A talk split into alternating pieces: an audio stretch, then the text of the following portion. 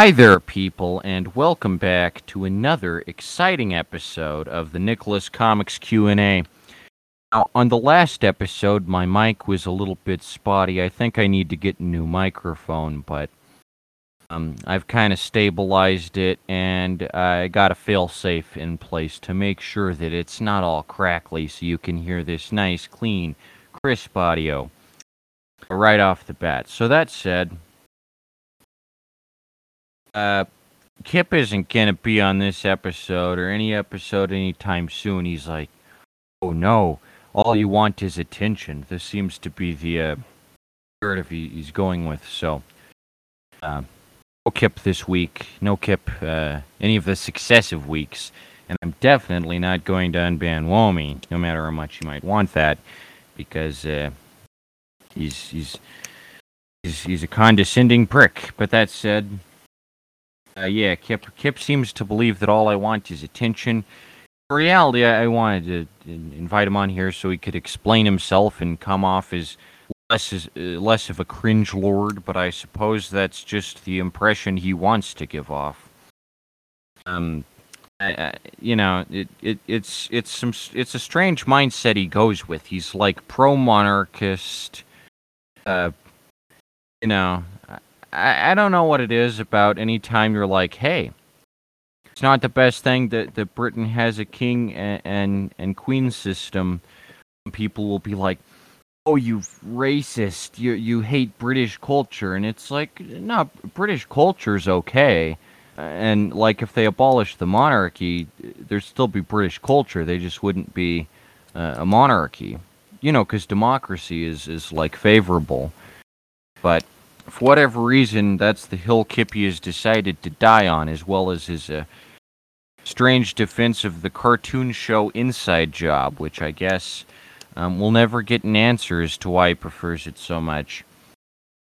Uh, he, he really is full of nonsense in, in all the strangest ways. Like, for instance, uh, I, I, I post a song in the server uh, of the uh, all female rock band X Hex, and he's like, gay.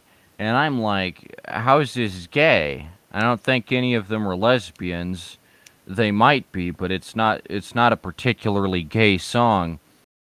And he's like, well, it's a non sequitur. It, it, it, it, it, it's not supposed to make sense. And I think that's kind of the approach Kip always takes. He always uh, has these little non sequiturs.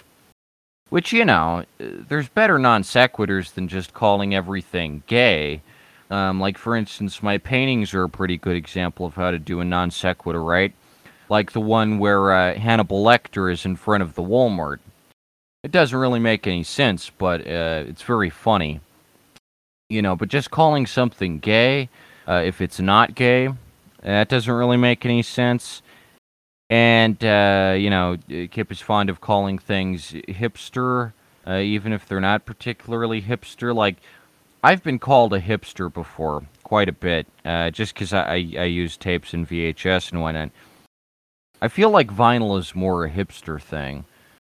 Uh, b- but, like, being a hipster is a very, like, uh, well defined lifestyle and culture and, like, movement and everything. Uh, and I, I wouldn't say I, I'm I, I could be categorized as a hipster. Um, even remotely. I mean, I've I've been to the, the local hipster district here in Denver, and uh, you know, I mean, there are some committed hipsters out there who like really dedicate themselves to the to the cold brew, frickin' you know, uh, beach beach house Slowdive lifestyle or whatever. It, it's Aryan, like my opinions aren't that crazy. I just don't like Rick and Morty, and I'm sure there's plenty other people who don't like Rick and Morty. You know, one thing that I think uh, is kind of interesting is how little people tend to like, uh, you know, criticize the uh, the the big the big TV stations and the big media conglomerates. back in the 80s when MTV came out, you know, everyone likes the classic MTV with like Billie Jean, music video, and the flippin', you know, all the classics, Mexican radio, whatever. Fun music videos, right? But MTV was heavily scrutinized by like the punk scene and everything. And you have that song by uh, the Dead Kennedys, MTV Get Off the Air, which is basically just like this giant piss take on MTV and how like uh, you know consumerist they are and how much they destroy the integrity of music. And I wouldn't agree with that especially. I wouldn't especially agree with Jello Biafra in that sentiment because like you know, they're just music videos and like without MTV music videos probably wouldn't be that popular a medium. They definitely did exist prior to uh, MTV. Like uh, the Residents had a had a music video for their song um, uh, from Vileness Fats, and uh, Kenneth Anger did one called Puce Moment. But they probably wouldn't be that popular without MTV. I really have nothing against early MTV. I do think the nostalgia for it is annoying. Like when people are like, oh, MTV used to be so great.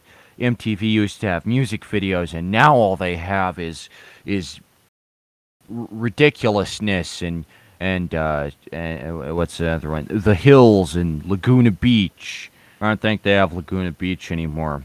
I remember having a DVD of Laguna Beach once, and I thought it was just like the weirdest show. That shit is weird. Anyway, um, but that's the common sentiment, right? Which isn't true. Like you can turn on MTV today, and you'll still probably see a, an occasional music video every now and then. They play them like commercials, but like you know, I think the nostalgia for it is a little annoying. But back in the day, there was this giant backlash against uh, MTV, uh, especially among, you know, like I said, punk and whatnot. And so, like, I'm surprised there isn't that for Adult Swim, because it seems like Adult Swim is even more like, uh, you know, joyless and without integrity and without, like, actual our artistic merit. It's just a bunch of Californian doofuses putting together these rushed garbage schlum jobs, and uh, I mean they're they're terrible. Most of them. They're like really bad. I, I can't say there's been anything on on Adult Swim in the past like decade that I would say is worth watching. Unless you just want to see Alan Resnick banter on about the fucking uncanny valley for like 20 minutes straight like it's the most amazing and new idea you've ever heard. Even though it's absolutely not. It's so repetitive. It's crazy to see this this bit where Alan Resnick's like, "If you heard of this thing called the Uncanny Valley? I bet you haven't heard of it because I'm Alan Resnick, bitch." You know, it's really annoying. And uh, you know, like Aqua Teen Hunger Force looks okay. Harvey Birdman looks decent. It's because they're like cartoons and it's supposed to be the Cartoon Network. And I think those shows are a, a huge improvement over like Gramps and like Courage the Cowardly Dog and Dexter's Laboratory and all the other terrible uh, original programming Cartoon Network had in its early days. On the other hand, though, I think that uh, Adult Swim is really devolved into like a, big fat whopping nothing burger. It's one of the least artistically interesting uh, projects that you can possibly view at any time. I would blame part of this on Rick and Morty because, of course, you know, Rick and Morty is a really long running show that's like permeated pop culture to the point where it's not counterculture anymore it is the mainstream which it's it's kind of antithetical to the point of having an edgy you know animation block MTV funnily enough had the exact same thing with liquid television which is 100% you know more provocative a thousand times more provocative and uh, funny and edgy and interesting. Um, they, they, they, tried that, some animation, you know, and like Beavis and Butthead and everything, the classics. But now, you know, with Adult Swim, having Rick and Morty is like their biggest cash cow. I think they've really devolved into like not having an, a shred of, ori- of originality in there. And uh, you know, so I, I want to see like a I want to see a song that's like anti-adult swim the same way that Dead Ken- Kennedys just shit on MTV. You know, because I'm not particularly anti-MTV or anything. You know, I, much better network than Adult Swim by far. But uh, you know, if uh, if Dead Kennedys are gonna rag on MTV in the '80s, it's time to start shitting on Adult Swim here in the 2020s. Because like, I'm sick of Adult Swim. I'm so fucking sick of it. Time to make some songs about how terrible Adult Swim is as a programming block. It's ridiculously bad. Uh, one of the last memes Kip posted was about uh, it was about the the new Adult Swim show Smiling Friends. It seems like every every couple of like every, every year there's one new Adult Swim cartoon that just like is on every meme and plastered all over everything. And uh, man, I'm sick of that. I'm so sick of it. But with Smiling Friends, it seems like the approach is to look like one of those uh, Little Min and Mrs. Miss or whatever those like children's books are called with the little glob people who teach you about manners. But these ones are edgy. These ones are hardcore. These ones go places you wouldn't believe, man. Oh, this shit gets dark, you know. And I- I'm really sick of this, like, you know, this. Uh, uh, Rick and Morty doesn't particularly indulge in this, but I am really, really fucking sick of this stupid, overused idea where it's like, oh, this cartoon looks innocent, but wait until you see how dark and fucking, uh, you know, edgy it is.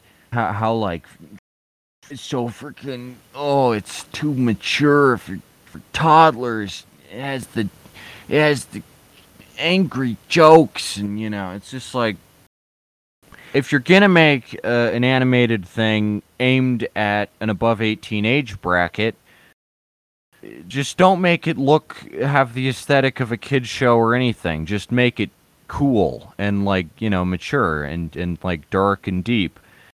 Um, that's what one of my favorite cartoons ever does, Belladonna of Sadness. I think I've mentioned it before. Um, I guess I guess it qualify. I guess it counts as an anime. Although the whole time I was watching it, I thought it was French, you know, because it's set in France. But on the other hand, the the language didn't sound like French, so I was kind of like, "That's Japanese, right?" But the, you know, it's set in France. But um, like Belladonna of Sadness, it's a cartoon, but it has it has an aesthetic that's kind of like you know, um, it, it doesn't look like a, a, a Disney movie. It's like you know, dark, dark and edgy, but it it it it earns that because it looks like it's supposed to be that way. You know, it's not like, oh, you've never seen Dr. Seuss characters say the F word before. This is going to this is going to shake you up, man. You know. Um, it's just a really boring formula that I see repeated like again and again and again. And I think this might be why like Ralph Bakshi's early work, like um, Heavy Traffic, is seen in a more favorable light than his later stuff like Cool World, because Cool World tries too hard to be like edgy and you know it's it's somewhat less authentic. I think Cool World is is for what it's worth a, a decent movie, way better than Who Framed Roger Rabbit. It's like a thousand times better than that. And Brad Pitt's good and Kim Basinger's good. But uh, you know, I mean, obviously a Ralph Bakshi movie is leagues above fucking Rick and Morty. There are plenty of examples of decent animation out there. Um, uh, like I'm not, I'm not even like I don't even have that high of standards, you know. Beavis and Butthead, the Beavis and Butthead movie, that shit's hilarious. It's got Demi Moore, it's got Bruce Willis. It's a flippin' laugh riot. It's really funny. Most of the Mike Judge stuff is pretty funny and and and like very good. But uh, I draw the line at Rick and Morty and like SpongeBob. I cannot handle these annoying fucking characters with their nails on a chalkboard voices. It is insipid and uh, like I'm so sick of it. Uh, so that said, you know, I'm surprised there isn't more backlash against Adult Swim because they seriously make like the worst cartoons. They make like the most the most garbage imaginable. Like like I don't even know, and and it seems like Rick and Morty is finally starting to be viewed through a, through the uh, through like a critical lens instead of being seen as this untouch, untouchable cultural phenomenon. You know, it's my, my job as a cynic to tear down any institution that is, you know, inadequate. Um, and I have been a long spoken, you know, outspoken uh, adversary of, of Rick and Morty and this whole like fucking cringe carnival that's been going on for the past decade. Uh, it, it's got to stop. You know, eventually people have got to like wake up and be like, okay, let's move on from this fucking Back to the Future ripoff shit already. I looked on Wikipedia, and I guess the reason Rick and Morty sucks so much is because it's influenced by uh, Doctor Who and Hitchhiker's Guide to the Galaxy, which makes sense because those are like the worst. Um, I, I would go so far as to say those are the two worst science fiction things ever made. You know, those are like the two worst science fiction things.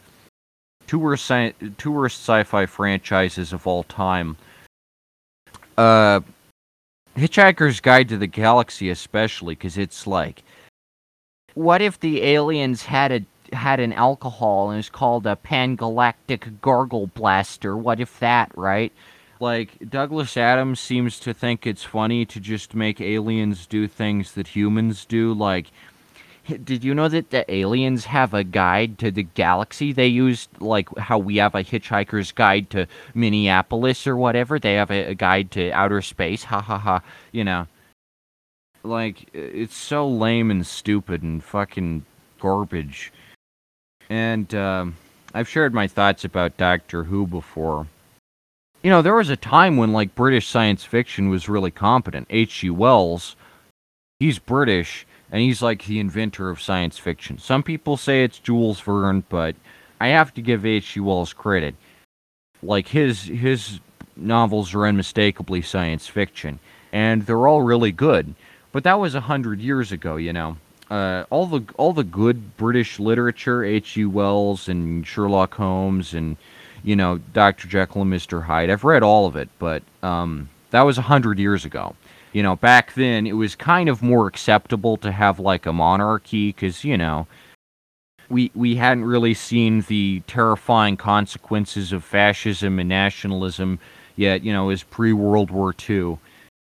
But like now Britain needs to seriously get their shit together, get their act up and like change, you know, how their governing body functions somehow cuz it's on a collision course with the train wreck, and part of that is that they worship Doctor Who. Uh, Doctor Who is like the stupidest shit. It's it's science fiction for people who like don't care about science fiction, I guess, who were just like, oh, science fiction is nothing but robots and shooting and and like it, it's so sad because like Star Trek, you know, that shit's from the '60s, and it's so like ahead of its time. You know, the best science fiction really looks ahead of its time and like into the future and stuff. But Doctor Who is just like a show so obsessed with the cult of tradition.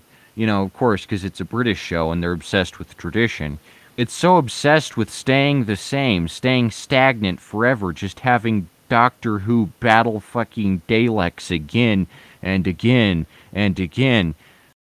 Uh, it, it's like it's like watching like it's like if science fiction had never advanced past the 50s. Like it, it's so sad to to watch, you know, while like freaking Blade Runner's being made. And that's another thing, right? Like Ridley Scott's British.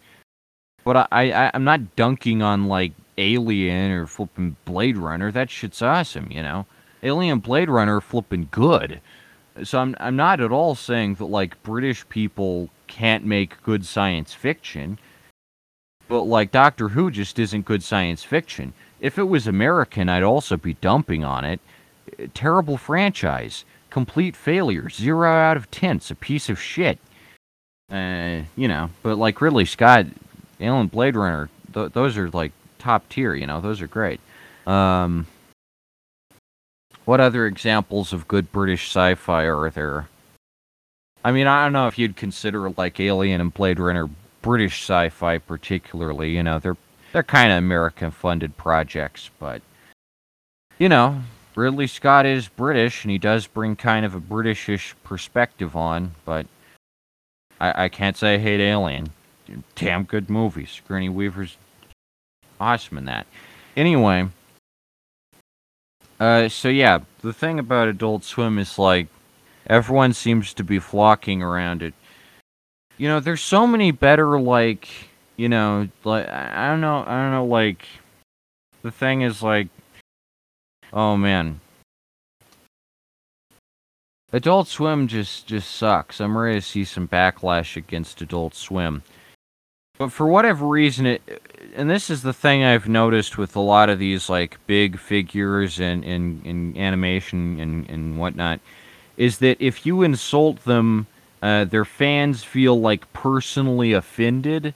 Like if I insult Dan Harmon, uh, someone who's a big fan of Dan Harmon will be like, "Oh no, you offended my king! I can't have this. You offended my favorite little, little chunky boy." I can't handle any of this, you know. And it's like, you didn't make Rick and Morty. Why defend it this much? You know, you had no hand in putting it together. Why do you care what I think? Uh, it's the same with, like, Bone, you know.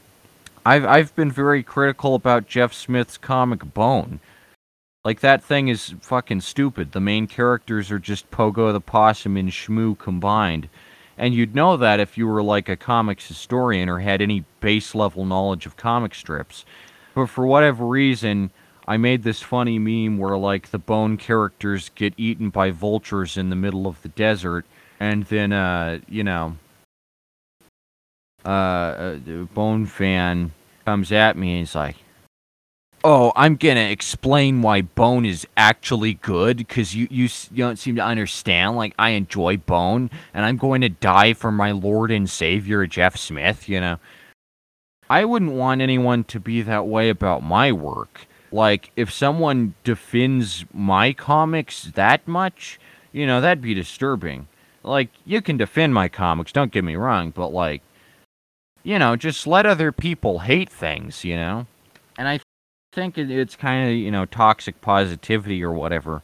Um, in the same way, you should let other people like what they like. You should also let other people dump on whatever they want to dump on. You know, if I want to shit all over Rick and Morty, if I want to completely discredit Justin Roiland's career, um, and and talk about what a what an abject failure he is in every sense of the term, I have the right to do that. You know, and and like it's crazy how much fans of a given property will just like defend it against every freaking thing possible. They're just like, "Oh, Rick and Morty is too deep. You wouldn't get it."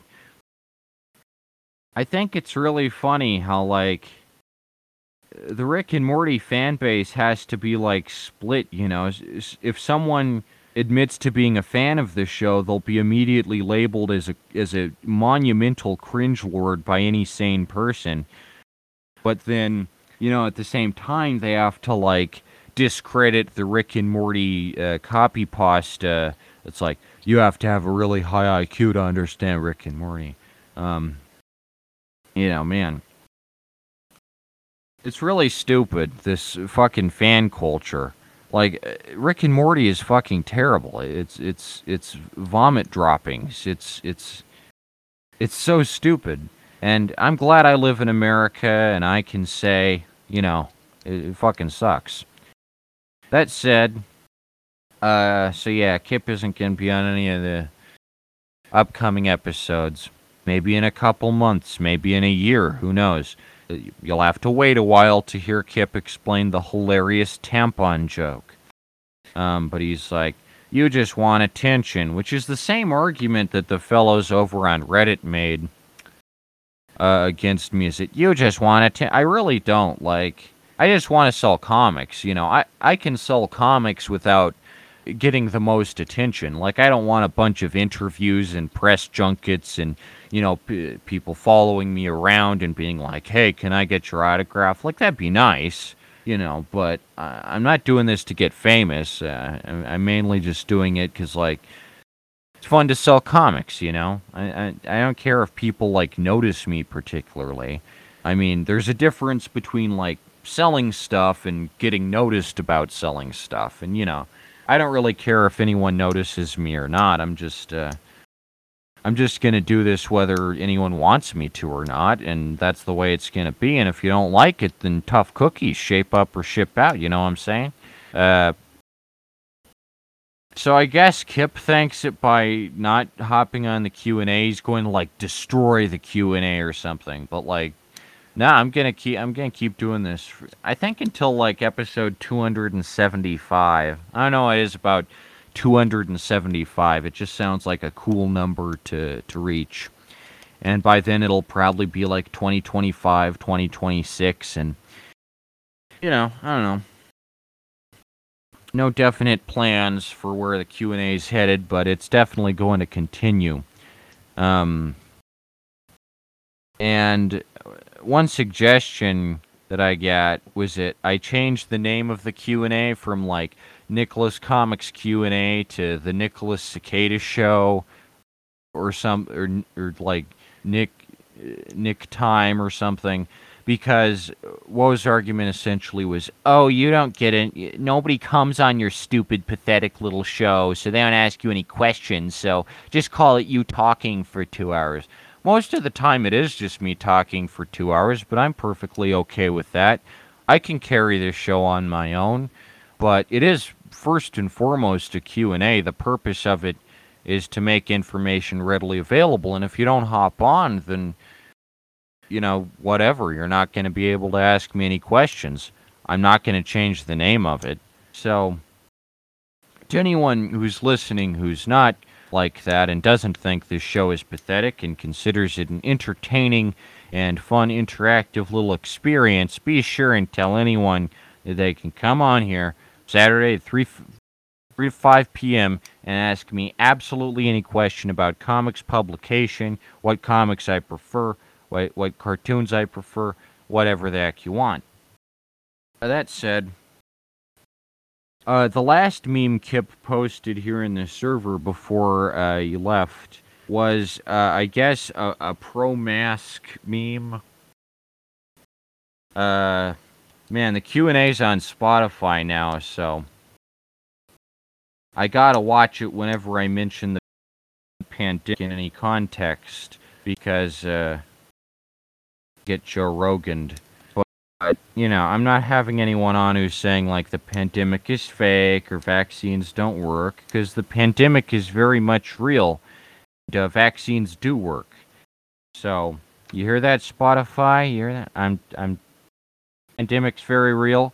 Get vaccinated. This is your this is your uh, weekly reminder, people. If you're not vaccinated, go get fucking vaccinated. Do do a favor for society. Get shot up in the arm and uh, you know, let let's fix the shit. Let let's end COVID. You know, let's do it. Get vaxxed. That said, uh, the last meme Kip posted here in the uh, in the server was. Um, I mean, as for me personally, I, I wouldn't mind uh, just. Being, not, I wouldn't mind if this wasn't on Spotify, considering none of my music's on there. I'm never gonna earn a single penny from it like Joni Mitchell and Neil Young have also left Spotify, so I don't know. Might be might be uh, worth it. Uh, I don't really care about that. Man, how does everyone care so much about Joe Rogan? He looks like a he, he looks like a raisinette. You know, he, he looks like he looks like a raisinette came alive. Kinda. I mean, I don't care what the host of Fear Factor is doing. There's way better podcasts out there. Anywho, uh, so the last meme Kip posted here in the server was a SpongeBob uh, pro mask meme. And the ascent is, I, I think I, uh, I think, I think I uh, deleted it because SpongeBob isn't allowed here in this in the Nick Comics server. Uh, but the essential conceit of it was that um, anti-maskers believe uh, that it's their right to deprive other people of life, and I don't know if this argument really holds much water because, like I doubt many anti-maskers are going out every day with like serial killer tendencies. I think the main problem with masks is just that, you know, it's not fun to have something over your face all the time. And I I personally just choose not to live that way. And whenever there's a mask mandate on, I'm not an asshole about it. I don't go into stores and stuff where they don't want me and breathe on everyone. You know, if there's like a mask thing on, then yeah, sure, I'll stay home for as long as it takes and just like, you know, that's fine. I, I can deal with prolonged periods of isolation. But, uh, you know, like, I, I doubt even people who, who refuse to wear masks really think that much about how their actions, like, you know, could potentially kill other people. And this is what I would say, right? In all likelihood, if you're double vaccinated, if you've been vaccinated and you got the booster shot, it's very unlikely that not wearing a mask somewhere would directly result in someone dying. Because if you if you're vaccinated, it's very hard for you to catch the virus and it's very hard for you to spread the virus. That's what vaccines do. They boost your immune system. The thing about masks is that they don't boost your immune system. They don't change your, you know, biomolecular stuff in any way. Um, so like I, I'm not gonna I'm not gonna use a solution that's not really a solution. That's the only reason I'm against masks is because I don't think they work well enough to make me feel safe. If there's a mask thing on, I, I am just not going in anywhere because that's you know when, when it's like peak virus. I'm not going in any stores without a mask. If there's a mask thing on, if there's not, you know, if if if if authorities who I trust, you know, say that like it's not such a big threat anymore, then sure I'll go I'll go in a store or whatever. But if if if if there's conditions where you, like you have to wear a mask, I'll be damned if I'm going out in public or anything. I think this is a, di- a, a, critical difference that Kip fails to understand is that not all anti-maskers uh, want to go out into public because not all anti-maskers believe like the pandemic is fake or whatever. I 100% believe that that like the pandemic is real I'm not going. To, I'm not going to public when when there's like a, a massive biohazard around. it's just not smart behavior when there's a global plague. But considering that I've been double vaxxed, uh, I really feel pretty safe. I feel much safer with this vaccine rushing through my bloodstream uh, than I possibly would with a mask on. Like I'd prob I'd probably only feel safe really if I went in somewhere with a full-on hazmat suit. Even then, like, you know, uh, I'd rather just be vaccinated. It's way less trouble. That's also the uh, the reason I don't wear a mask is because it's way too much effort, uh, and a vaccine just works better. You know, uh, like having to wear something on your face everywhere you go every day uh, is a lot more detrimental to life than getting a needle in your arm for one second and then having your entire body protected against the thing. And I think the anti vaccine rhetoric, for the most part, is coming from the pro maskers. Like, oh, the vaccine is just a preventative measure like the masks. They're just preventative measures. They're not a 100%. They don't work a 100%. Well, yeah, nothing works 100%. In life, you take some risks, but 97%, 98%, that's fine by me. Vaccines are better than masks, you know. Maybe it's just that it's been two years at this point and masks are like normalized in the minds of people. But I've I haven't been wearing a mask this entire time, so for me, masks are still like really fucking weird. I I do not think it is normal to go around looking like Rex Morgan MD all the time. Call me crazy, but I think you should only have to wear surgical garb when you're performing an appendectomy or something of the like, you know? Call me crazy, but I really don't think society can function with everyone having their faces covered up nonstop, you know? It, it's not a productive, functioning society. And, like, you know. So I bring all this up to Kip, and I point out that his argument about how uh, people who refuse to wear a mask for whatever reason, uh, believing that it's their right to deprive other people of life, like we're the fucking soul eaters from Harry Potter, like we just or the the Dementors or whatever they're called, you know, just like spewing the souls in and out, you know. Uh, that's that's really stupid, and I point out how it's kind of like how the anti-abortion crowd labels women who get abortion as like serial killers because you know oh you're killing so many fetuses and if you and, and if you like if if you uh you know if you uh like it if you count all the fetuses that get aborted per year, it's like the Holocaust, and these people are terrible war criminals. But at the same time, they don't actually push to like prosecute women who get abortions or put them on death row as like Ted Bundy levels of, you know, serial killers. Because even Christians aren't stupid enough to think that like any legal system would would actually like fall for that. Like there's no way that a woman who gets an abortion is going to be held to the same, you know, standards of the law as Jeffrey Dahmer. She's just not. Even if anti-abortion people are scumbags and they push for like, you know, the like banning Planned Parenthood clinics and everything, uh, they're not gonna like actually, in good faith, argue that uh, women who get abortions should be like subject to the same stuff as actual serial killers because obviously killing a grown sentient human person is different from aborting a fetus, you know. Scientifically, that's what the science says, and that's what the law agrees on too. So, uh, the main the main argument that I made is that that's kind of like what what the uh, anti-mask thing is like. Like, oh, if you don't wear a mask, you're killing people. You're the next Jeffrey Dahmer. You're the next freaking Ted Bundy. You're the next freaking Ed Gein. You're a sick psychopath, you you empathyless son of a bitch. You know. But that's not gonna fly in court. Like I, I can't be prosecuted for uh, inhaling and exhaling. You know that that's a that's a function that people. You know that that's a that's a normal biological function, and I can't be prosecuted. Like if even if even if I wasn't vaxed and I breathed on someone and they died, there wouldn't be enough evidence to try me in court for that.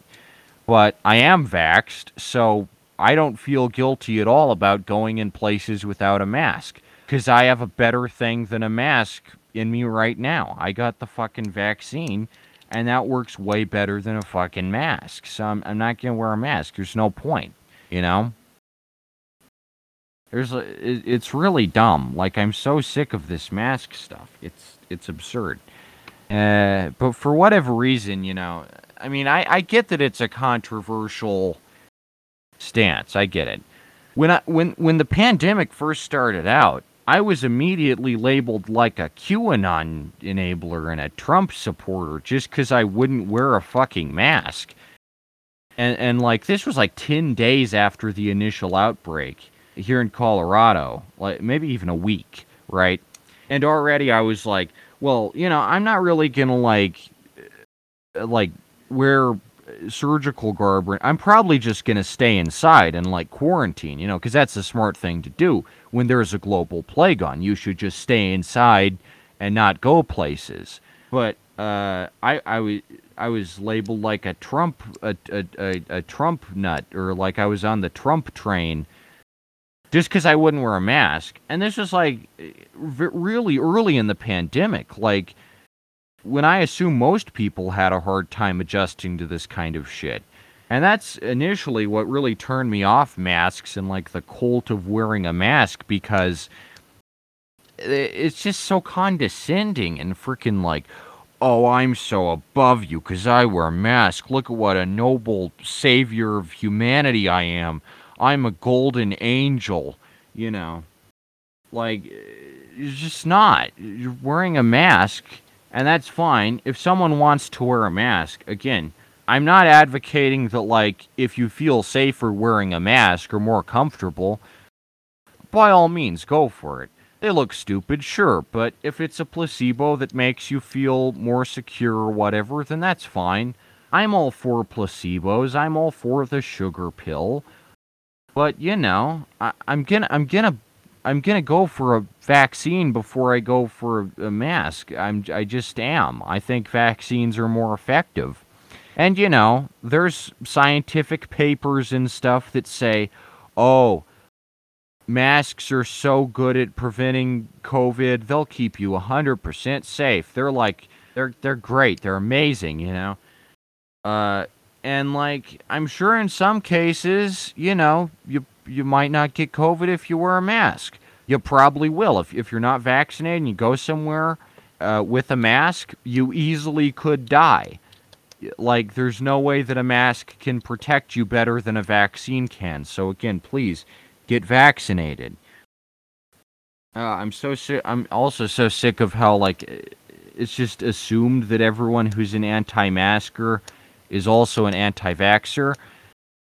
Being an anti or pro-masker shouldn't even be a fucking thing because masks, are, like, they're fucking stupid vaccines are, are science.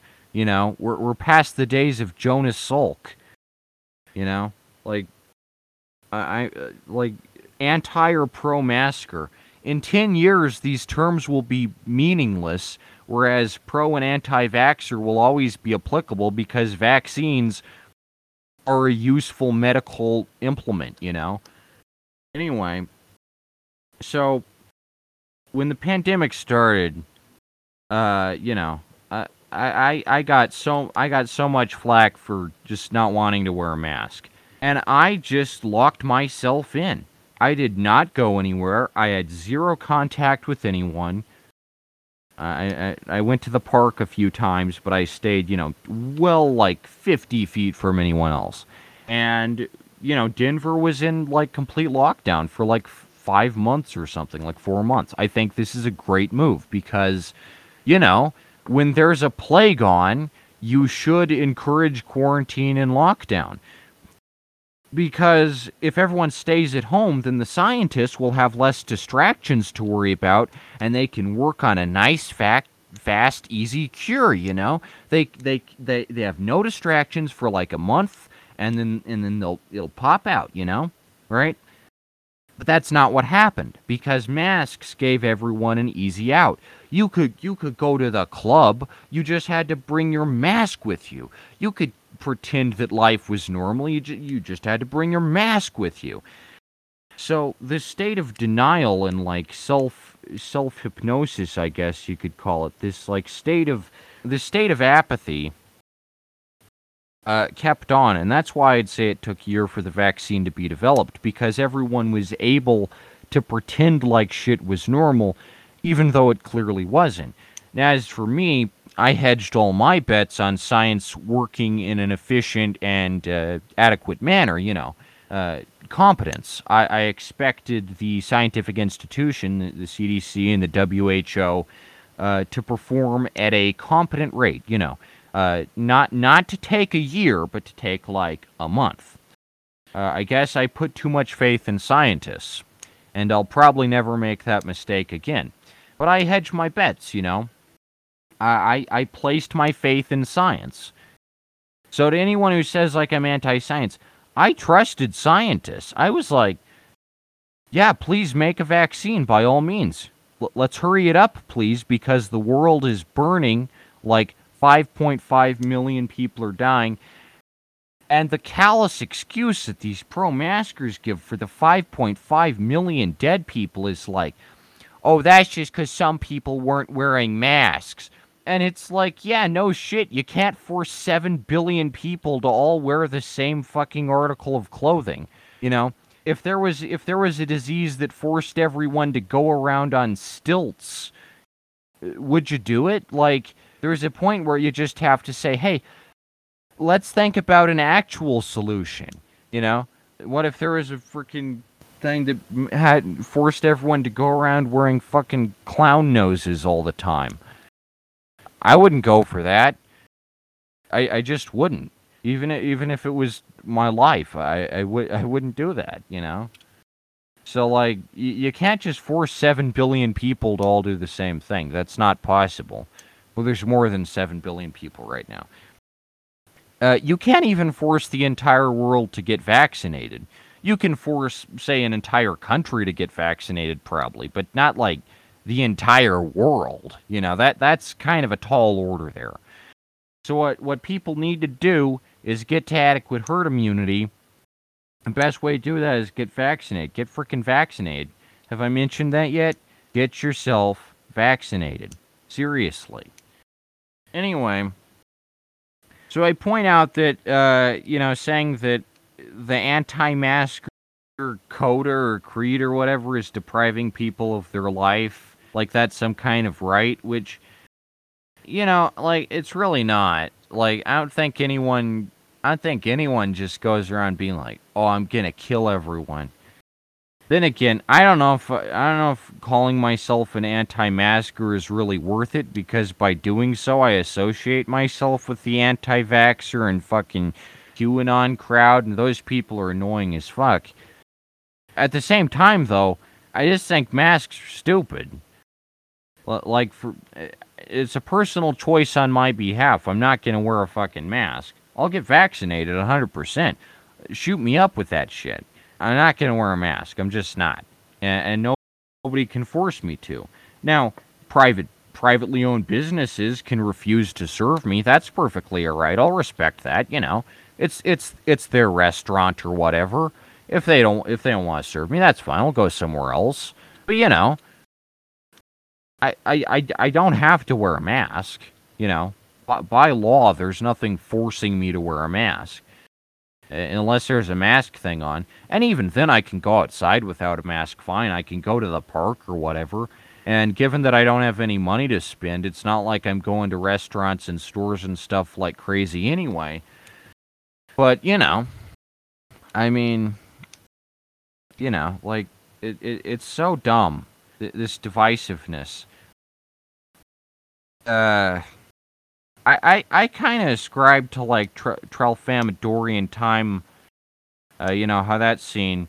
Like, it's very important to see time in, in perspective and you know not just the immediate present. I think the problem with Kip's mindset, the central problem, is that he's always focused on the immediate present. Like when the Capitol riots are happening, he's like, "Where's you're not talking about the Capitol riots. Why aren't you talking about the Capitol riots? And then Smiling Friends comes on, and he, he immediately posts a Smiling Friends meme because it's the hot new show, and everyone's got to talk about the hot new show exactly when it comes out. Hey, Hawkeye, let's talk about Hawkeye. Oh, now it's Cyberpunk 2077. Let's talk about Cyberpunk 2077. Oh, now now it's uh, Resident Evil 7. Let's talk about Resident Evil 7 you know, it gets really boring. And ultimately, trying to keep up with the present is a futile endeavor because there's new things coming out all the time, and you can only remain as relevant as possible for, for a given period of time before you, you you just get old and out of touch and you don't know what, what anything is anymore. I think a lot of people who try to remain in the immediate present like that or like, you know, in their 30s they're past uh, the TikTok, you know, generation, but they're trying to, you know, remain like hip and relevant and like, oh, you know, I I know what I'm doing. I'm I'm I might be 35, but I I still know how to do the dab. I know how to do the floss, you know. And like you can just admit that you're getting kind of older and that your sensibilities might be a little more like, you know, old fashioned. That's okay. But you know, this freaking like, oh my god, I gotta, I gotta talk about this new show. I gotta talk about this new video game. Exactly when it comes out on the button, I gotta talk about uh, Grand Theft Auto 6 because it's just been announced. Oh my gosh, on the button, you know. It gets kind of annoying. That's why, in, you know, like I think I, I think Slaughterhouse Five is a very interesting book because you know, Billy Pilgrim, like he's there for the bombing of Dresden, this terrible event. But at the same time, he exists in a non-linear like, you know, he's detached from uh, cause and effect. So as a result, even though he's there like during the bombing of Dresden, and Kurt Vonnegut is also there in the in the train car behind him or whatever um, you know, he's kind of apathetic uh, about it all because he understands that no matter how bad things might be in the immediate present, at the moment, during World War II, there was a better time before it and there will be a better time after it. And that's always very important to keep time in perspective, even if you're trapped in linear time, as most of us, you know, silicon beings are, or, or carbon beings it's very important to remember that there is a past and there is a future in addition to the immediate present and kind of, you know, take it all in as one big thing. See, that's what really well written science fiction that's not Doctor Who can uh, do. You know, it can have some really interesting ideas that maybe you didn't think about before and you can kind of apply them to your own life. That's kind of the mindset I've kept throughout the pandemic. I've I've just been like you know, times are bad. It's not fun, but things will get better, you know? There'll be a time when nobody is wearing fucking stupid masks anymore and, and looks like the, the bicycle doctor from Pee Wee's Big Adventure. There'll be a time when that happens and anti masker and pro masker aren't terms anymore. And, you know, it'll pass. It'll wind down. It, it'll be done, you know. It'll stop eventually. Like, given the the linear nature of time, where, where, where everything is in a constant state of, of change and flux, it'll be over eventually. And, uh, you know, uh, that's that's an interesting uh, way to look at I suppose. I, I guess I just kind of look at it like that because, you know, Slaughterhouse 5 is a great book. I've said this before, but Kurt Vonnegut's an absolute master. Like, Slaughterhouse 5 is good. But I've I've kind of just been kind of you know just like okay, roll with the punches, you know, deal with it. You know, because those Tralfamadorians, they just see time in the fourth dimension. They just see it all as one big like mountain range of stuff. And that's an interesting way to see time, I gotta say. Um, Slaughterhouse Five, great book by the way. Read it if you haven't. Um, Kurt Vonnegut's the shit. Anyway, so that's kind of the mindset I've been going off. And I guess some people just lack the ability to, like, accept that there ever was a past. Like, even now, like, I hear people being like, oh, 2010 was so long ago. And it's like, it gets so boring, you know? Every fucking five years they look back at the five years behind it and go, "Oh, those that was so long ago." You know, even if they were alive back then, they'll like shit all over their past self and and dunk on them. And I agree to an extent that most of the suffering throughout history came from like a critical lack of knowledge. Like, you know, uh, the Romans didn't take Jesus as a real threat, so they fell. You know, they didn't have the they didn't have the uh, foresight. They didn't have the you know the, the, the retrospect. They didn't have foresight or retrospect. The same goes for like the black black plague. You know, uh, nobody could have guessed that these lice would hop onto rats, and nobody really had very sanitary conditions, so that that happened. And then it's like you know, world, you know, the Civil War the the South was too fucking stupid to accept that an economy could function without slavery. Uh, so they were like, "We're gonna we're gonna fight," and it was the bloodiest war in American history. That's a good example of stupidity being a main driving force in uh, you know pe- people's death. And uh, most of the suffering throughout history can be attributed to, to either incompetence or stupidity or willful ignorance.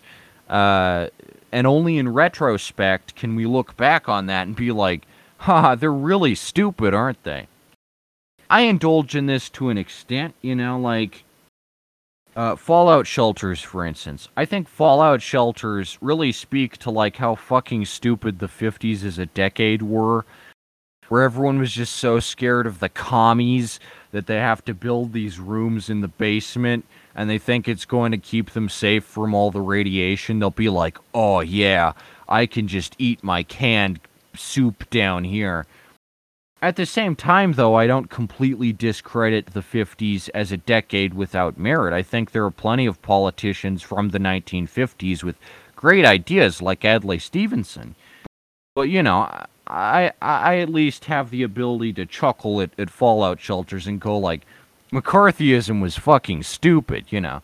Uh, and the same with like the Vietnam War. I place responsibility where it belongs. You know, I'm like, the Vietnam War was fucking stupid. We probably shouldn't have done that. And 50 or so years down the line, when all this COVID shit is over, people will look back at pictures of people in masks and go, God, they look so fucking stupid in those fucking masks. Why didn't they just get a fucking vaccine? You know. Because now we have a vaccine and we have knowledge about the virus that we didn't have at the beginning of the pandemic. But I think the pandemic will be seen as one of history's greatest failures, like a giant failure to prepare for things. This is, in part, of course, Trump's fault because he cut a lot of funding to the CDC and WHO, you know, because he's an idiot who doesn't know how to run a country.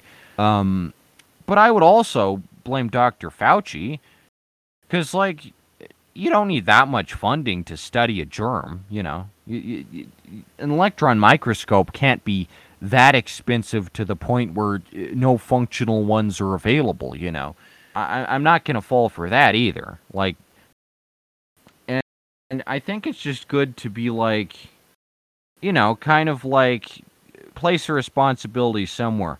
The problem with a pandemic as opposed to a war is that there's no really like bad guy you can paint. You know, you can't say, "Oh, Osama bin Laden, he's the villain," you know. Cuz uh, COVID is just like a force of nature. It's not alive. Viruses aren't considered a form of life. And it's going to kill you whether you want it or not. So, um, you know, you, you kind of have to like place the responsibility on some person and I personally choose to place the responsibility on like scientists because it's their job to fix this shit. And if they can't do that, then they're fucking incompetent. And, you know, that's not my problem. I can't be held responsible for that. At the same time, I think it's fucking stupid to just, if someone doesn't have a mask on, be like, oh shit, you serial killer, you're the next Albert Fish, aren't you? You know, like th- that's very counterproductive because the guy who's not wearing a mask probably isn't a, a microbiologist or an immunologist. And he probably just does not have the knowledge necessary to know how to contain the spread of a deadly fucking plague. So we should hold the people who do have that knowledge accountable when they fail to act uh, you know up to the standards that they should be held to. Um that's just like, you know, anything. If a restaurant is slow in making your cheeseburger and it takes them three hours to get the cheeseburger, th- then you'd be pissed at the restaurant. You know, you'd be pissed at the chef. You'd be like, what are you doing back there? You know, are, are you making out? You know, and in the same way, when it takes a fucking year to kill one one ba- one freaking germ I'm going to be pissed, you know, because that's a life of my year that's been completely tossed down the toilet. So, like, yeah, if people don't behave up to the standards set by them, by their profession, then I'm, you know, I'm not going to be, I'm not just going to be like, oh, yeah, they're working as hard as they can. Because I don't hold scientists to any standards I don't apply to any other profession. If, you, if you're an accountant and you mess up the tax forms, then you're you're not a good accountant. I'm not going to be like, "Oh, this scientist is so good cuz they're they're doing science stuff, you know. Solve the problem, please. Let's solve the fucking problem. Incompetence is inexcusable in this modern age, in this uh, modern day society. I saw a picture of like the 1918 Spanish flu epidemic, and people wore masks back then. And there's obviously a, a long ways before vaccines became mainstream. But they're wearing these fucking masks, and like this is an example of how COVID is not an unprecedented situation. It had precedents. There are diseases and plagues and outbreaks all throughout history, even recent history. You don't even have to go that far back to find an example of a similar plague or a similar epidemic. And it's like if you can't learn from history, if you can't figure out the mistakes that happened in, in, with 1918 Spanish flu or, pol- or, or polio or whatever, then like, you know, how how the fuck are you gonna like advance, you know? Like back in the 50s for instance, I've read comics that are just about like getting the measles and you'd have to like stay inside for an entire month and uh, it was no fun. You just had to stay inside. You couldn't see anyone cuz you had the freaking measles and that shit caught on like like like like it was it was crazy. Like it's there was a whole culture built around it, you know this is something I think is important not to fall into apathy because, like, if something is bad, it, it should be solved. Like, but when I look at the the when I look at 50s stuff that's like, oh, the measles, or I look at 50s stuff that's like, oh, build your own fallout shelter. My first thought isn't, oh, the 50s must have been so hard. My first thought is like, these people were fucking stupid, you know they were fucking dumb back then. And, you know, that's just how time works. As time progresses, people accrue more knowledge and, like, more understanding of the things around them. You know, they might not know how to fix measles here, but they will here, you know, later on down the line once more knowledge is obtained. But if we're not obtaining any knowledge from the measles or Spanish flu or polio or whatever, and we just keep on with this fucking anti vax, you know, fucking, hey, wear a mask, you know, fucking, hey, let, let's let's take a year to solve the, the fucking plague, then like, what's the point? What's the point of learning and growing from your mistakes? You know, if society can't do that, I, I honestly just don't know. So, that's my old take on the mask thing. You know, like in 50 years, when I when I look back at pictures from uh, from now, I'm gonna be like Oh my god, that was so stupid. The reason I don't wear a mask mainly is because I prefer, like Billy Pilgrim, to be kind of just like a neutral observer. I don't like in, in, interacting much with historical events. I don't like really like, you know, being in the immediate present to an unhealthy extent. I just like, you know, the ability to like see ahead and see see back and see ahead and see forward, and, you know, I like perspective most of the people who we today, you know, award visionary status to, like Albert Einstein and, you know, Salvador Dali and, you know, Van Gogh and everything, uh, the reason we do that is because they were able to accept that time would change, you know, things would be different eventually. And they were able to shape the world according to their visions of the future. Um, the, the, you know, like there were the people in the 50s who were just like, ah, it's the 50s.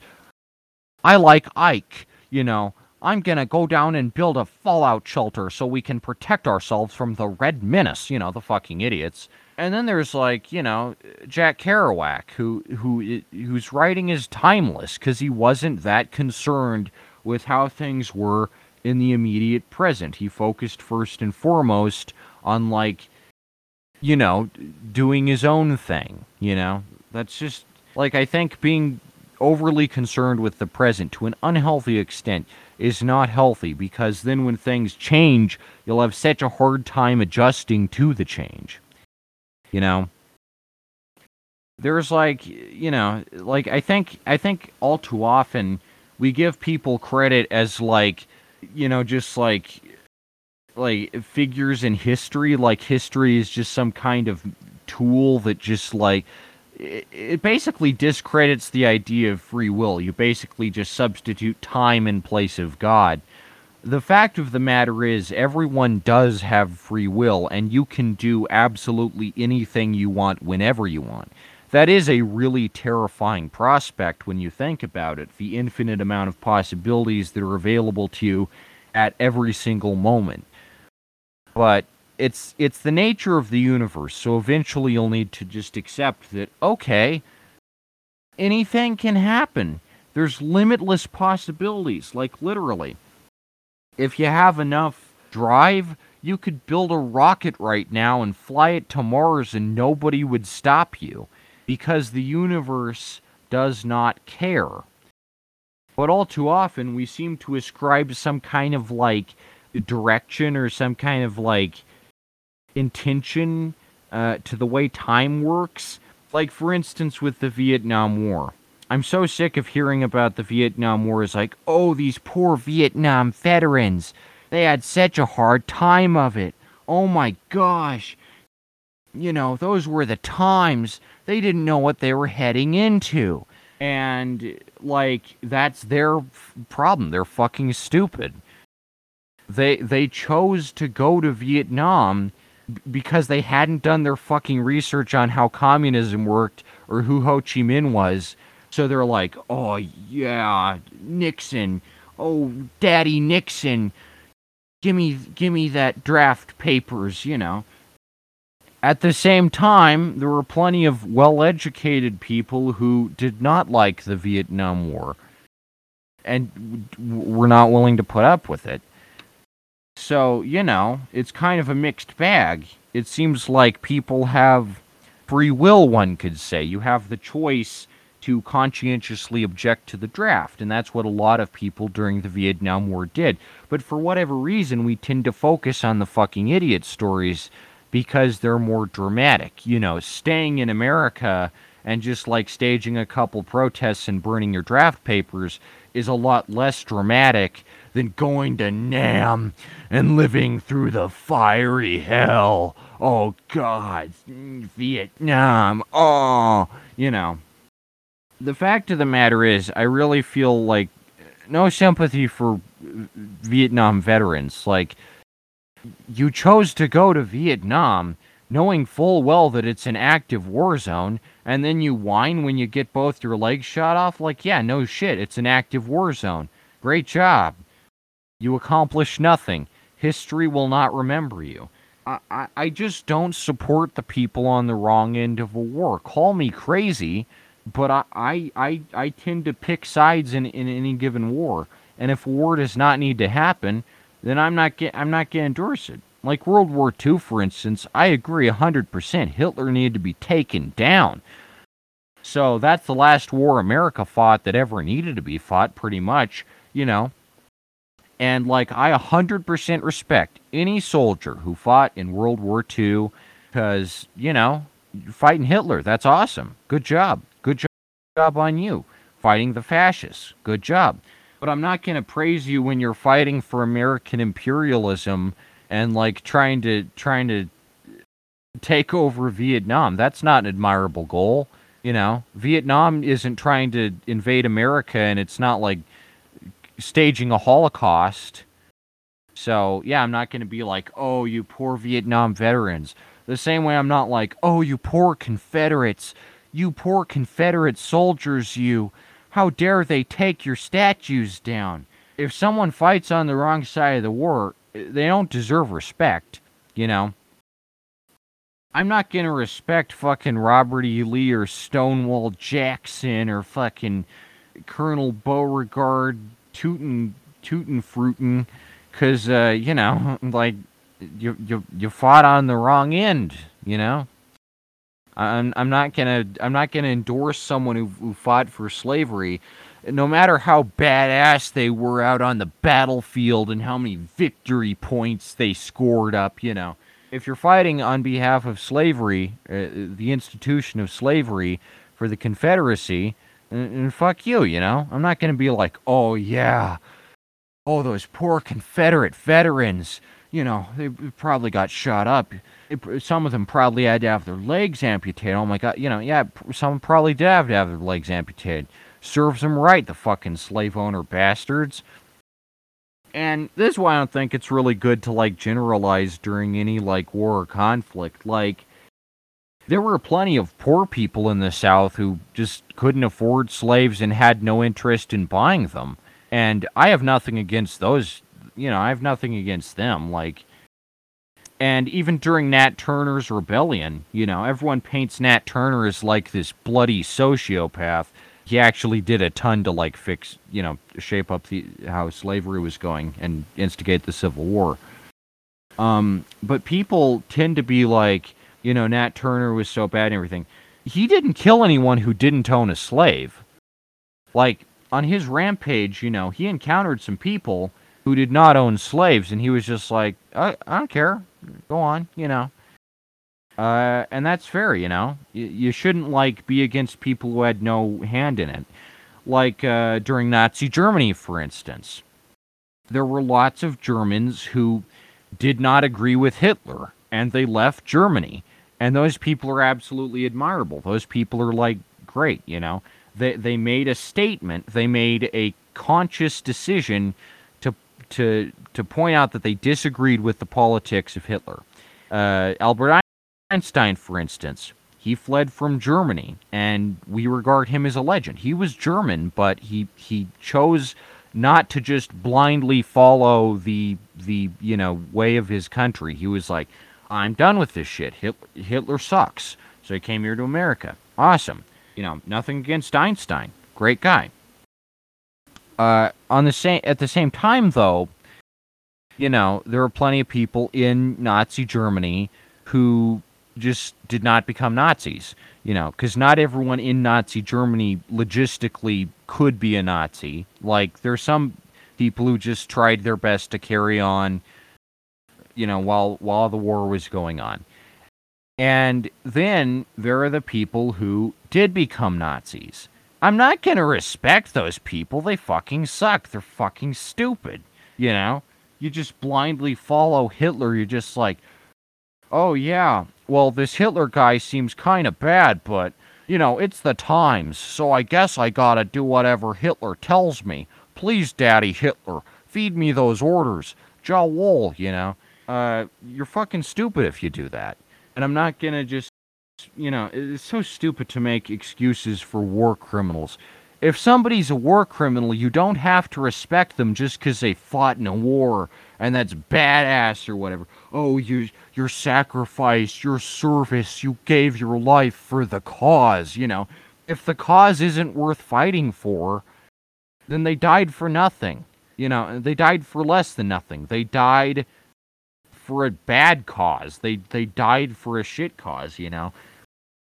And like I'm I'm not I'm just not to like be like oh, those poor Nazis, they didn't really want to fight, but they were forced to.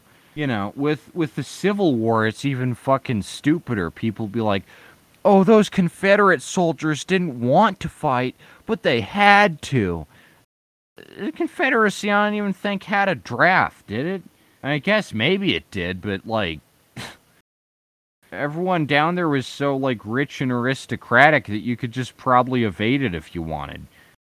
And again, even if there is a draft, that's just trying to like defy the universe's natural thing of like free will. Like, like people can do whatever the fuck they want. And it might land them in jail, sure.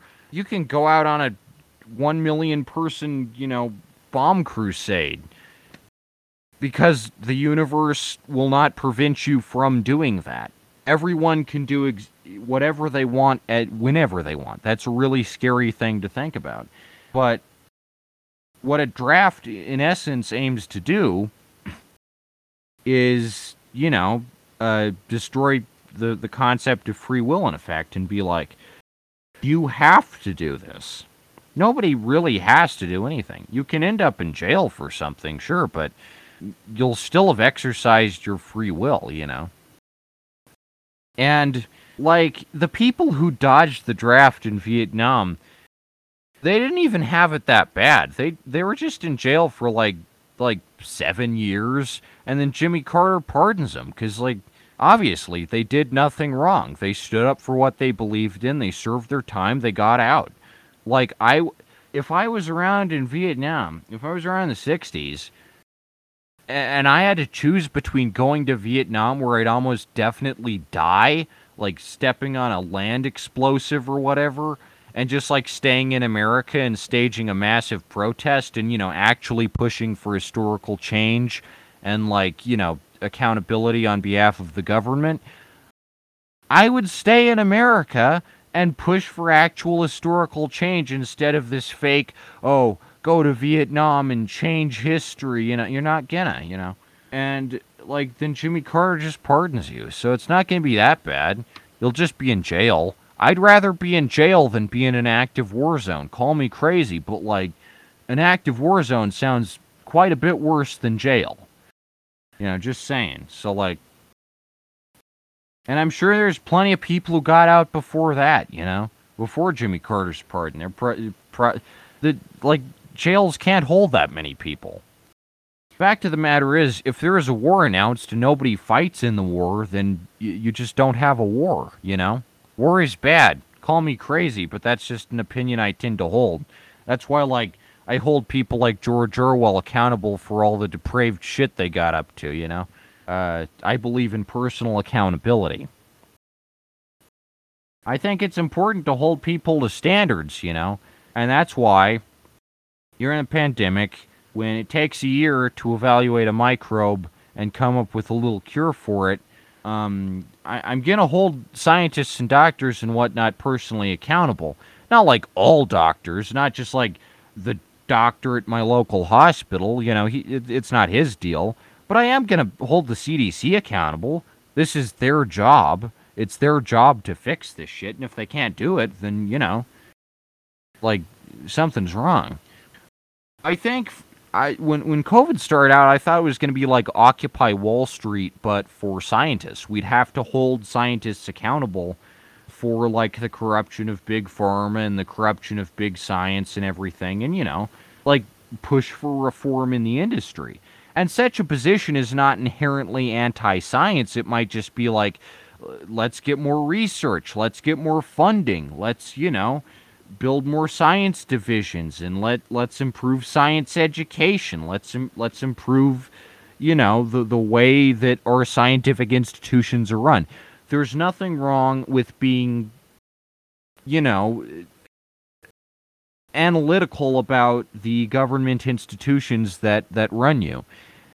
And like the amount of oversight that the CDC was given like it, it was either you you were in blind allegiance to the CDC and you you never questioned them even for a minute and you hailed Dr. Fauci as this incredible hero, this brave soul out there on the front lines.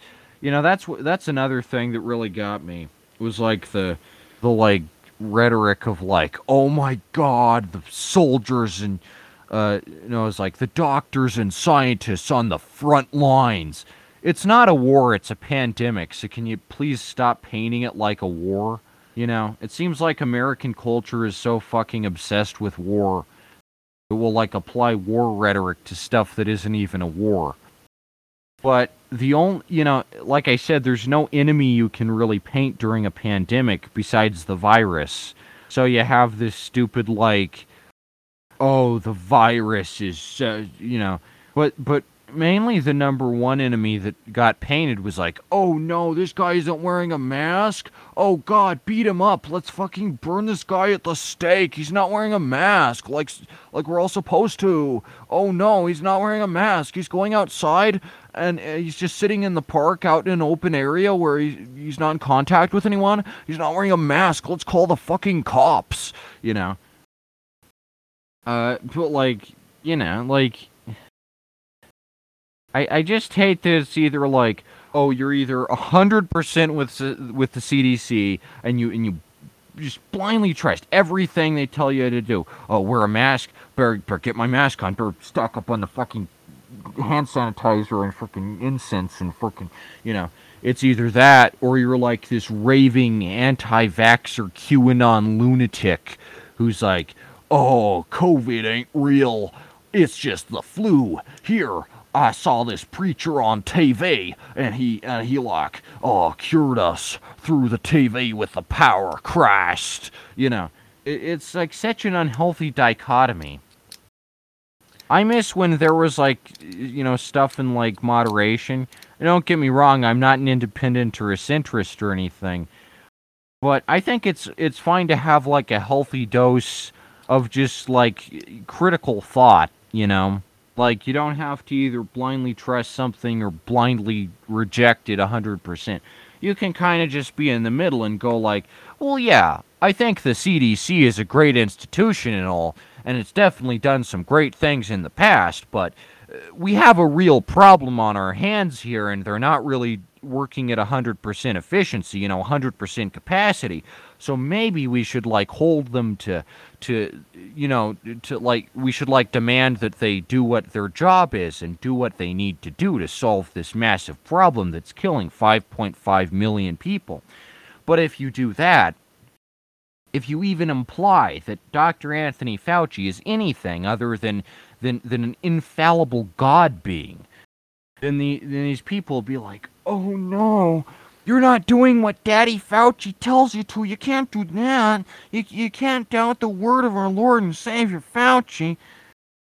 And I doubt even Dr. Fauci has this high an opinion of himself. I mean, the guy looks and sounds like a narcissist, and his smug New Yorker accent is freaking obnoxious. But, you know, I doubt he thinks of himself as an infallible God being. No scientist really thinks of themselves like that, you know. Maybe some do, I don't know. I think, I've said this before, science tends to attract narcissistic assholes. That doesn't mean they're not smart or that they're not good at their job, but it just does tend to attract that type of person, you know, because you have all the, this random trivia bouncing around in your head and you can be like, Oh, do you know that tardigrade can survive really hot temperatures and really cold temperatures? Oh, hey, did you know? Do you do you know how how the tides work? Hey, do you know how this marine life works? I'm I'm a biologist. Uh, you, you, you know how the octopus works? You, you know how the coral reefs work? You know, it can be fun. It's a fun little party trick. It's a fun little party game. You can go to a party and you can be like, "Hey, I'm to tell you about sunspots. You want to hear about sunspots? It's really cool." You know, but it's when you try and act like you're better than everyone else for that.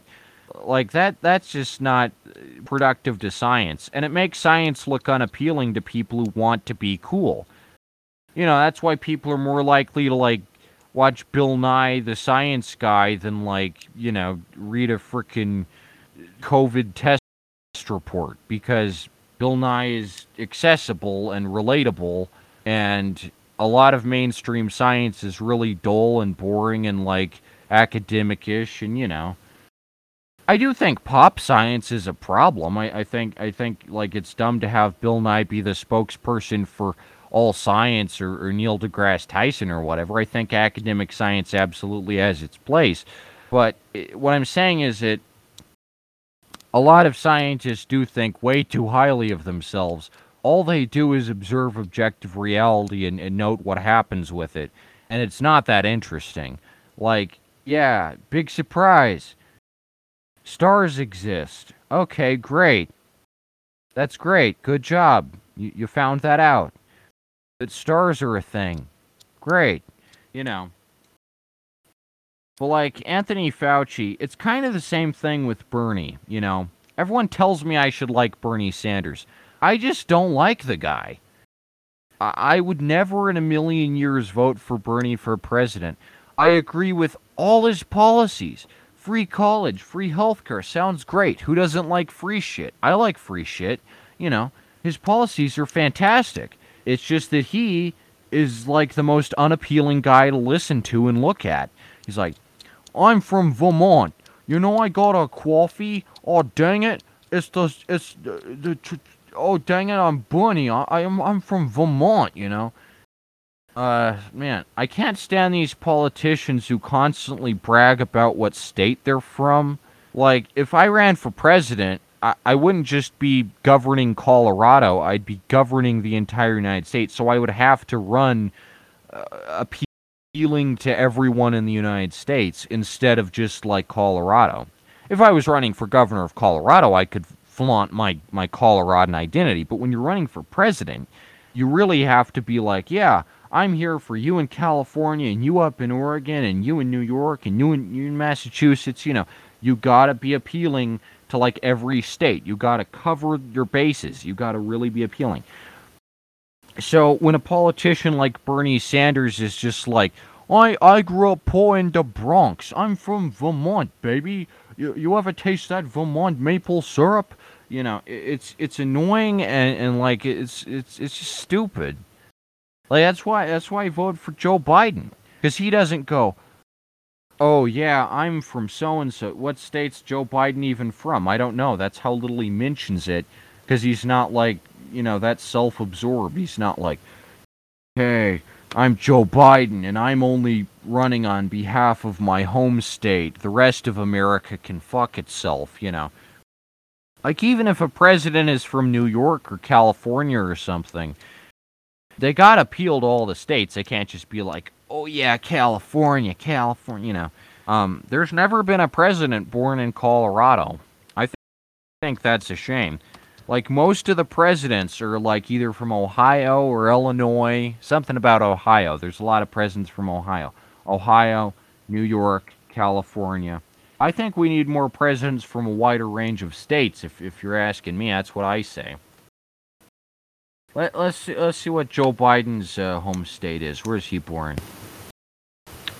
Oh, Pennsylvania, Scranton, Pennsylvania. So he's from Pennsylvania. Imagine if Joe Biden, if his entire campaign was like, "Hey, I'm Joe Biden. I'm from Pennsylvania.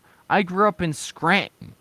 You know, the sh- the show where The Office is set, the award-winning uh, comedy The Office. I'm from there." So vote for me, America. You know, he's not like that. He's like, I'm going to be president of the entire country. And, you know, it's fine to, like, if you're president, to be proud of your hometown and go visit it or whatever. But, like, no, you shouldn't just focus on that. Same reason I don't like Dr. Fauci. He's so smug about how New Yorky he is. And the same with like uh, Scalia and, and Rudy Giuliani. You know, Rudy Giuliani's always like, "Hey, I'm from New York. I'm from the Bronx, bitch. Hey, I'm from freaking." I'm from I'm from Spanish Harlem. You better respect me, bitch. I'm from New York. Coffee. You know, it it gets old so fast. Uh Uh, what about Sc- Scalia? Oh yeah, he's from New Jersey. He he does that for New Jersey, Scalia. Um, yeah, and Fauci does that too. Like, imagine if all Obama ever talked about is how he was born in Hawaii and like for his entire campaign he he put on a grass skirt and a luau necklace and and danced to the freaking you know Mele Kalikimaka. It'd, it'd be a joke. You know, luckily Obama's a respectable politician who doesn't just use his state for free clout. You know, he was like, I'm running on behalf of all America. You know, uh, before before his 2008 uh, run, he actually stopped by Denver for a bit, and that, that's pretty cool. I didn't get to see him, but apparently he was down City Park. It sounds really awesome. Wish I had been there for that It's been a historic moment. Um, but yeah, he was born in Hawaii, and I'm pretty sure, yeah, he's the first president from Hawaii. Um, yeah, he's the first president from Hawaii, but he didn't use that as like a like a like a tool. He, he was, you know, he didn't use it like his entire platform. You know, that that gets really boring after a while. I look at Anthony Fauci, I'm just like, yeah, this guy might be right. He might be really smart. I mean, he can't be that smart because he hasn't solved the pandemic for an entire year, you know. He's not competent. I'm sure he knows more about viruses and stuff than I do. But, like, I, I'm not I'm not gonna praise this guy. He looks like an asshole. You know, I don't just respect every politician no matter what, even even if they're Democrats. Like like you know, like for instance, uh, kind of disowned Bill Clinton. I really like Bill Clinton. Fine with Hillary, you know. I don't think she ever did anything wrong. Uh, you know, Bill Clinton did some messed up shit. He should be held accountable for that. That's what I say. He's an embarrassment. I, I can admit that, you know. I, I'm not a stupid fucking Republican. That's the difference between Democrats and Republicans. Republicans will just follow anyone. They'll be like, oh, Trump, Trump, Trump. You know, uh, during 2016, first Ted Cruz was like, oh, I can't stand Trump. And then it's obvious Trump is going to win. So Ted Cruz is like, oh, yeah, Trump. I like Trump the whole time. Trump is great. Trump's the tops. Trump's the tippy tops, baby. You know, uh, Ted Cruz has like no integrity. On the other hand, I think it's stupid to bash a politician who, all things considered, isn't that bad. Hillary Clinton. She never did anything that bad. It's her husband, you know. There like evidence that Hillary Clinton was on was pals with Jeffrey Epstein? To the best of my knowledge, there's not. You know. I think I think Hillary Clinton's okay. You know. I'm I'm not gonna dunk on Hillary Clinton. I don't think she ever did anything wrong. But like, and remember the freaking Benghazi. Everyone's like, when will Hillary release the emails? The emails, Hillary. Where's the fucking emails? Where's Benghazi? Where, what about Benghazi, huh? What, what about Benghazi? Why don't you release those emails, Hillary? It's like the stupidest elections distraction. Why they call it the the November surprise or whatever. It's so fucking stupid. Anyway. So I'm not gonna dunk on on Hillary. The same way I'm not gonna dunk on Joe Biden. Joe Biden is a is a perfectly competent politician. Is he a full on socialist like Bernie? Ah, he has a more appealing personality than Bernie, hundred percent. I don't know this stereotype of Joe Biden being like this crazy senile old man is going around when flipping Bernie Sanders exists he, he, his name is his last name is literally Sanders. He sounds like he sounds like Kentucky Fried Chicken for gosh sakes. I half expect him to be in a KFC commercial one of these days. Colonel Sanders. When I heard his name first, I thought I thought it was like a joke or something like Vermin Supreme, but this guy is real. He's nuts. You know, he just gives off these fucking crazy grandpa vibes. I never get that from Joe Biden. Whenever Joe Biden gives a speech, I'm like, yeah, Joe Biden knows what he's doing. He he's all there, you know, he's all there in the head. Maybe he's not the best speech writer, you know, maybe he has other people write his speeches, but not everyone can be Obama, you know. I mean, Joe Biden isn't Obama, but then again, very very it's not often you get as good a speech writer as Obama or Kennedy or whatever, you know. I'm so sick of this like all or nothing mentality when it comes to socialism. It's like, you know, socialism's nice, but like, I'd really rather have Joe Biden in office than Donald Trump. Thank you very much, and rather have Hillary Clinton any day over Donald Trump. Thank you very much. Rather have Barack uh, over Mitt Romney. You know, it's just it's just like yeah, l- let's vote for the for the better candidate, please, instead of being like Bernie or bust, Bernie or bust. I'm a Bernie bro, you know. It's so insipid. Like, it doesn't give socialism a good name to have this crazy fucking geriatric grandpa mad scientist looking guy be your spokesperson. That's why I think socialism is so unpopular currently. I think if you like went for a, a cooler person like Alexandria Ocasio Cortez, as your spokesperson and the face of your movement, as, the face of your ideology, I'm sure people would be like, "Oh yeah, socialism. AOC's awesome," you know. But she's too young to run for president still, so you have to wait for that. You know, AOC's awesome. Like she's way cooler than Bernie, and I would vote for her any day over Bernie. Indeed, I would. You know, I, I think I think like why is everyone so fanatical about Bernie? Like, sure, he likes free college and free healthcare. As far as I know, he didn't invent these ideas. Like, he didn't come up with them. He's just like, free college and free healthcare. I'm from Vermont.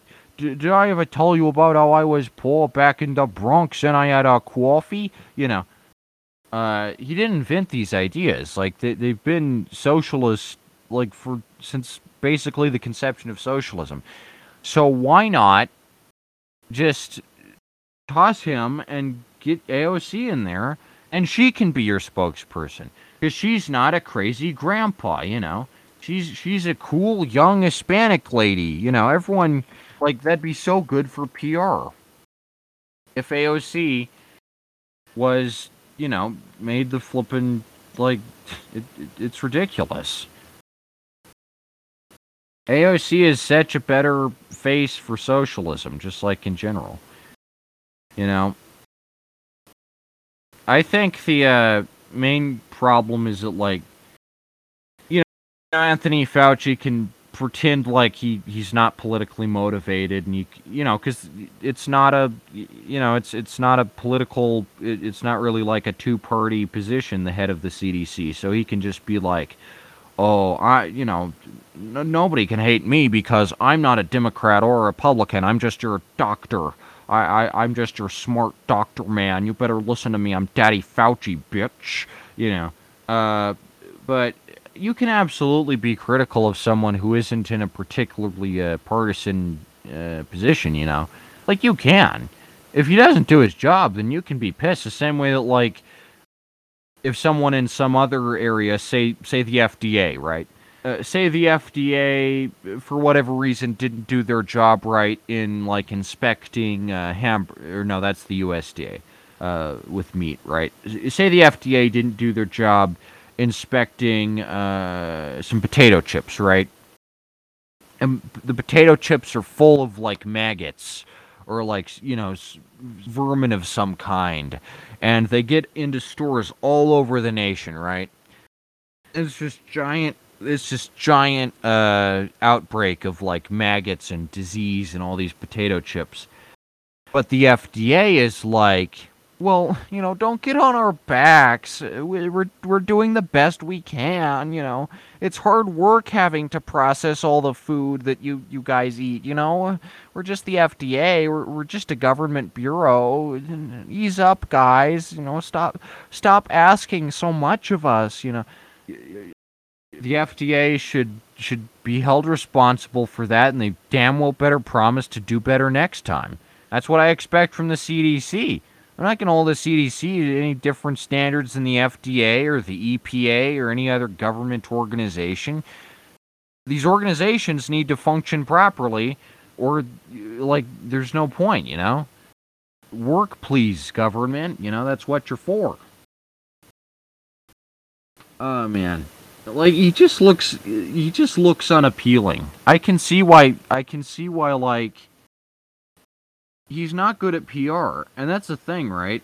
To be to be a to be a well-received politician, you need to have an appealing charismatic personality. And Dr. Fauci just doesn't have that. He probably can't be, you know, taken out of office that easily. But he's not a charismatic or likable guy. He looks so smug and, and full of himself and condescending all the time. And this isn't even to say he is particularly those things. He just gives off those vibes.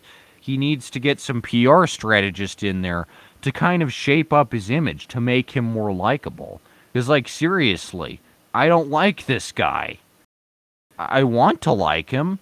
If the head of the CDC was a cool, you know, was really well spoken and, and educated and cool guy, you know, I'd be like, oh yeah, head of the CDC, doing his job, solving pandemics, fixing disease. Good job. You know, you're doing your job. That's why I like Obama, because he does his job as a president, and he's also really charismatic. He's really likable. Barack Obama, you know, he, he, he gives a speech, and it's just like a rousing applause, standing ovation. Good job, Barack. You're so cool. You're such a good president. Good job, you know? But then, like, Dr. Fauci is like, uh, you know, uh, wear the mask and get vaccinated, and uh, where's my cheese sandwich? I'm from New York, you know? Uh, like it's so tiresome to see this guy who has no PR. Like he, doesn't know how to be appealing or charismatic. I think that's really sad. I'm not in any way endorsing populism. Like Do- Donald Trump, you know, it, when I say, "Oh, politicians should be likable," um, people go like, "Oh, but Donald Trump was likable." So, like, you're arguing for populism. You're arguing for stupid people who are just charismatic and like good, good at good at manipulating gullible people. You know, that's not what I'm advocating for. Donald Trump isn't charismatic because he's dumbass. So, like, to me, Dr. Fauci and Donald Trump were equal levels of charisma. Zero charisma. I don't look at Donald Trump and go, oh, yeah, there's a cool guy. I'd vote for that guy. I don't. But at the same time, Dr. Fauci is not charismatic. And for people to like you, you really should be like charismatic. And this is especially important during a pandemic. Maybe if Dr. Fauci was in a funny comedy sketch or something, maybe people would like respect him because they'd be like, "Oh, he's able to like take a laugh at himself. He's able to poke fun at himself. He's not this smug asshole prick narcissist. Oh, Dr. Fauci, you know, he's not he's kind he's kind you know, he can roll with the punches. You know, if Dr. Fauci was like uh, you just have to go on like SNL or something and be funny and goofy and, you know, wacky, you know. Is he on SNL ever? Let's see. Oh no, they have to get Brad Pitt on to play uh Dr. Fauci. He doesn't even look like Dr. Fauci. Dr. Fauci should go on SNL. His his approval rating would soar because people would be like, "Oh, he can take himself. He, he can he can he can be a jokester. He can be goofy, you know." But if all anyone ever sees of you is this stern, like ironclad, no nonsense brute, you know, you're not going to be the most appealing character in American politics. So I find it really funny whenever Dr. Fauci is like, oh, how dare you don't like me, American public. You should like me. You know, people don't like him because he's not like a cool guy that people can get behind, you know. And uh, there's a right and a wrong way to do any like, you know, uh, public appearance or whatever. Like for instance, uh, all of Bernie Sanders' public appearances, gosh knows, he's been on a ton of shows. You know, he's been on like the Patriot Act with Hasan. He's been he's been on the the late shows. You know, he's been on all that. He's been on the media circuit. But like at the same time, he is not that funny, and he doesn't really have like the chops to. He comes off as cringe. Like every time he shows up, it's just like, oh my god, Bernie, stop you're embarrassing yourself and you're embarrassing me because I have to watch this stupid shit. But, like, part of it is that Bernie, whenever he's on a late night show or whatever, he brags about how much he's accomplished. Even though he's never been elected as president, like, you haven't done shit, Bernie. You're you're not president. Like, you can't say, oh, we've done so much. I'm Bernie Sanders. I've done so much for the common peoples. You know, I'm a socialist and I've done so much for for everyone. You know, you can't be you can't be like that and then be like, you know, losing every election in a landslide. Like nobody wants Bernie. Nobody flipping wants him. But, but it will not be a surprise to me if we see another run from Bernie in flipping 2024. I mean, he'll probably die before then, but like that's the other thing about Bernie is that no one wants to vote for him because nobody wants a president to die halfway through their term, you know, because that's a hassle. And like you know, with with FDR, he was president for so long because there was no term limits. So like, he just died. So like, you know, Bernie Sanders, he he looks like he's about to kick the bucket. He looks like he's on death's door. Like I'm not gonna vote for that guy and it's not just that he's old, but you've got to give off, uh, uh, you know, the appearance of life. You know, you've got to be like, yeah, I'm old, but I can handle this. You know, like Joe Biden. I look at Joe Biden, I'm like, yeah, he's he's kind of old, but he's 100% there and he's ready to take take take this on for America, you know? He's ready to be our our leader, you know? He's ready to be the president, you know? But like Bernie Sanders, I don't think the I don't think the guy's gonna live another week. He's he's like so frail and and tired looking and just like again, it's nothing about like the politics of these people. They're they're probably fine. I don't know. But like their personalities, that's important. Is to have like a a care to be like likable. You know, that's the point, right? To secure the people's vote, you have to be you have to be cool, you know? You, you got to be you got you got to be a likable person. That, that's really important. Policy is also important, but personality is equally important, I would say. Anyway, uh, it's 4:48, so there's 12 minutes left. Uh, no trivia question this week. Um, I won't be having Kip back anytime soon. That's a real shame. Uh, I guess just because like he's he's kind of closed-minded and doesn't seem to be able to form a unique opinion on anything. Like for instance, there was a really interesting moment right before he left. He's like, "I don't like Ghostbusters because it's referenced too much in TV shows and movies." And then he's like, well, I like Rick and Morty. It can make it, it can reference Ghostbusters as much as it wants. So likes Rick and Morty, but not Ghostbusters.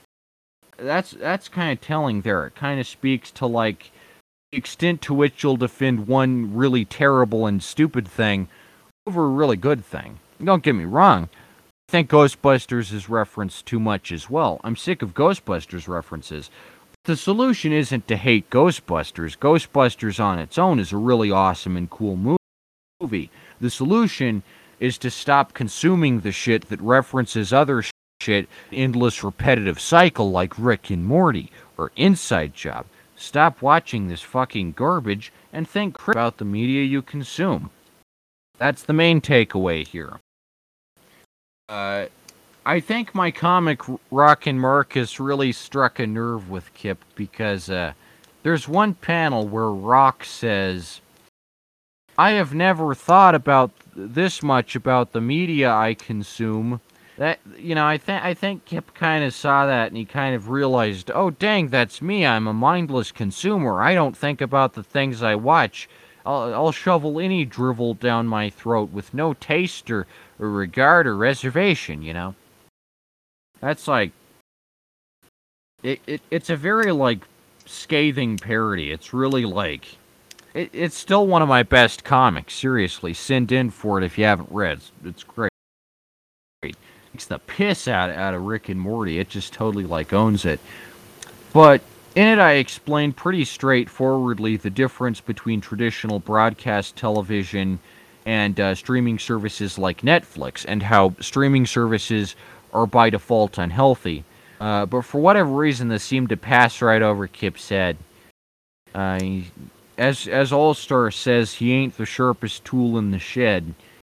And uh, oh man, Rockin' Marcus is a classic. If you haven't read it seriously, check it out. Really fun. Uh, Rock says, Wow, today's lesson is a lot more thought provoking than usual.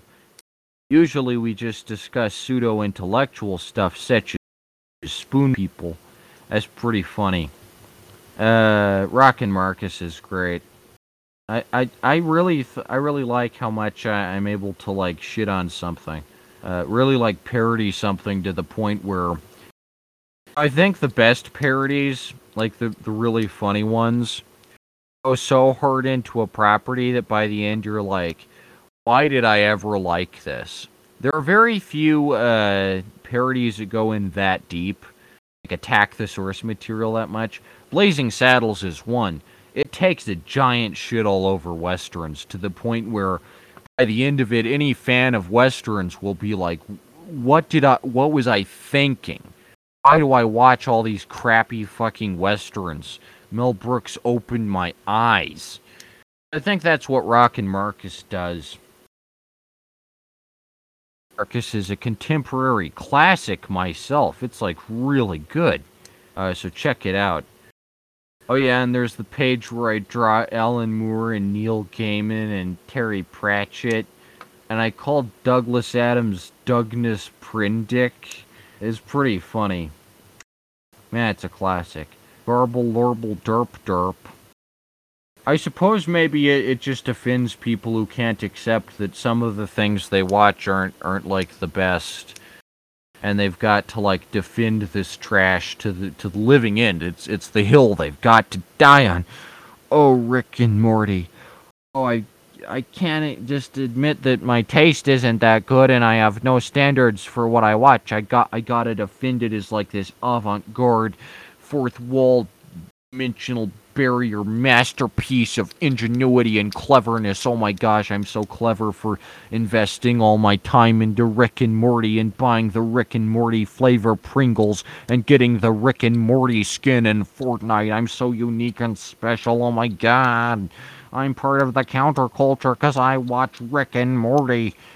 Uh, unfortunately, you know, at this point, uh, the culture is so oversaturated with Rick and Morty that it's really not the counterculture anymore, and uh, it's become the mainstream. So if you want to support the actual counterculture, then uh, buy Nicholas Comics, because right now Nicholas Comics is the counterculture. That, that might not be the case in like seven years or something. There might be a point where Nicholas Comics become mainstream enough not to be the counterculture. But uh, right now, they definitely are the counterculture because they're not on Adult Swim and uh, they're sold through the mail. And what could possibly be more a fuck the system than that? Am I right? Uh, a, a, total gosh dang subversion of expectations. That's what I say. Uh, I, you know, not not everything is the counterculture forever, but it's cool to be a part of the counterculture while it is that. You know, like Woodstock 99 is a pretty good example of, uh, you know, something that once was counterculture going mainstream, or like, uh, you know, I mean, counterculture only lasts for so long before it goes mainstream. But uh, that said, it's currently 454. Uh, what what else happened this week in Nicholas Comics news? One one thing before uh, the, the end of the episode. Oh yeah, I've submitted some of my uh, some of my stuff to a local magazine. If it gets in print, some of my art. So that ought to be really exciting. I'm not going to say which one it is. You can try and guess that for yourself. But a local art magazine, I've submitted my stuff. Maybe I'll see it in print. That'd be pretty cool. Only downside is that they say they can only pay with Venmo. So I guess I guess I'll just be submitting my art for free. To see it in print, and have it distributed all throughout Denver in a bunch of different locations. That'll be pretty cool. So I've given that a try. Watch out for that. Might not happen. Then again, it might. Who knows? It'd be pretty cool if it did. Uh, I think I'm I am shocked by the, the amount of Denverites who don't know about Nicholas Comics. They're the, they're the they're the most happening comics in Denver. You know, they're like the ultimate Denver sensation. They're they're the Denver sensation that's sweeping the nation. And the fact that so many people here in Denver don't know about Nicholas Comics, I mean, that's a shame, for gosh sakes. Uh, they're part of the city's identity and heritage, so check them out. Write to Nicholas Cicada, 1424 Columbine Street, number 1, Denver, Colorado, 80206. If you want some of those fresh steam and comics. Also, a comic, The Divine Tapestry, coming out very soon. Uh, I've made a slight alteration to the schedule in which it'll be released, which I'll be updating everyone on shortly. But it is getting drawn, and it's going to be absolutely fantastic. Knock your socks off. Totally electric, fantastic, uh, top notch. It's going to be a really flippin' good comic.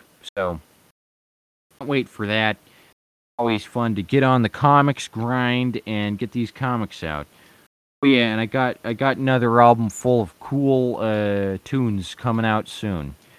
Um, so yeah, and there's a new episode of VHS Crazy. I know VHS Crazy is one of, one of a fan favorite series, so episode of that. It's been a couple months since the last episode. I'm trying to get more of those put out. It is quite the task to review all this stuff, but it, maybe I'll uh, buy. li- Maybe if I sell some comics here, I'll uh, I'll buy like Neuromancer and uh, review of that. I think Neuromancer sounds pretty cool. Might read that next. I think uh, Cyberpunk is cool. I'm working on a Cyberpunk novel. No spoilers, but it's pretty cool. I don't even know that much about the genre, but I'm willing to try my hand at it. And uh, I might read Neuromancer to get kind of kind of familiar with the conventions of it and whatnot. Um lots of other projects in the works, lots of other content in the works, lots of other stuff going on. Like I said, I might I might uh I might invest in a copy of Neuromancer. Especially with Cyberpunk 2077 out. That game looks like trash, am I right? That game looks like fucking filth. And to think that Cyberpunk has fallen from Blade Runner and Neuromancer to flipping Cyberpunk 2077 is an embarrassment to the genre. So my new cyberpunk novel is going to breathe some life back into it for gosh sakes. It's going to be cool. It's, going to be it's going to be Gibson-esque, baby. It's going it's going to be it's going to be dictac dictastic. Not like dictastic, like Philip K. Dictastic. Anyway, that's going to do it for uh yeah, this episode. It's 458. No trivia question this week, but if you want a chance of winning a free comic next week, hop on the Q&A, ask some questions, get some answers, and yeah, pretty interesting overall. That's going to do it uh, for this week. It's a shame Kip has decided to go cold turkey on these because I think open communication over the internet is always very interesting and productive, but I suppose some people just prefer to ignore their problems for as long as possible and hope they'll go away. Nicholas Comics forever.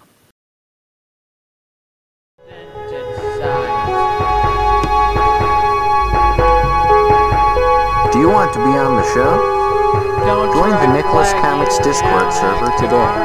I'll answer any questions you have. You can appear in the next episode.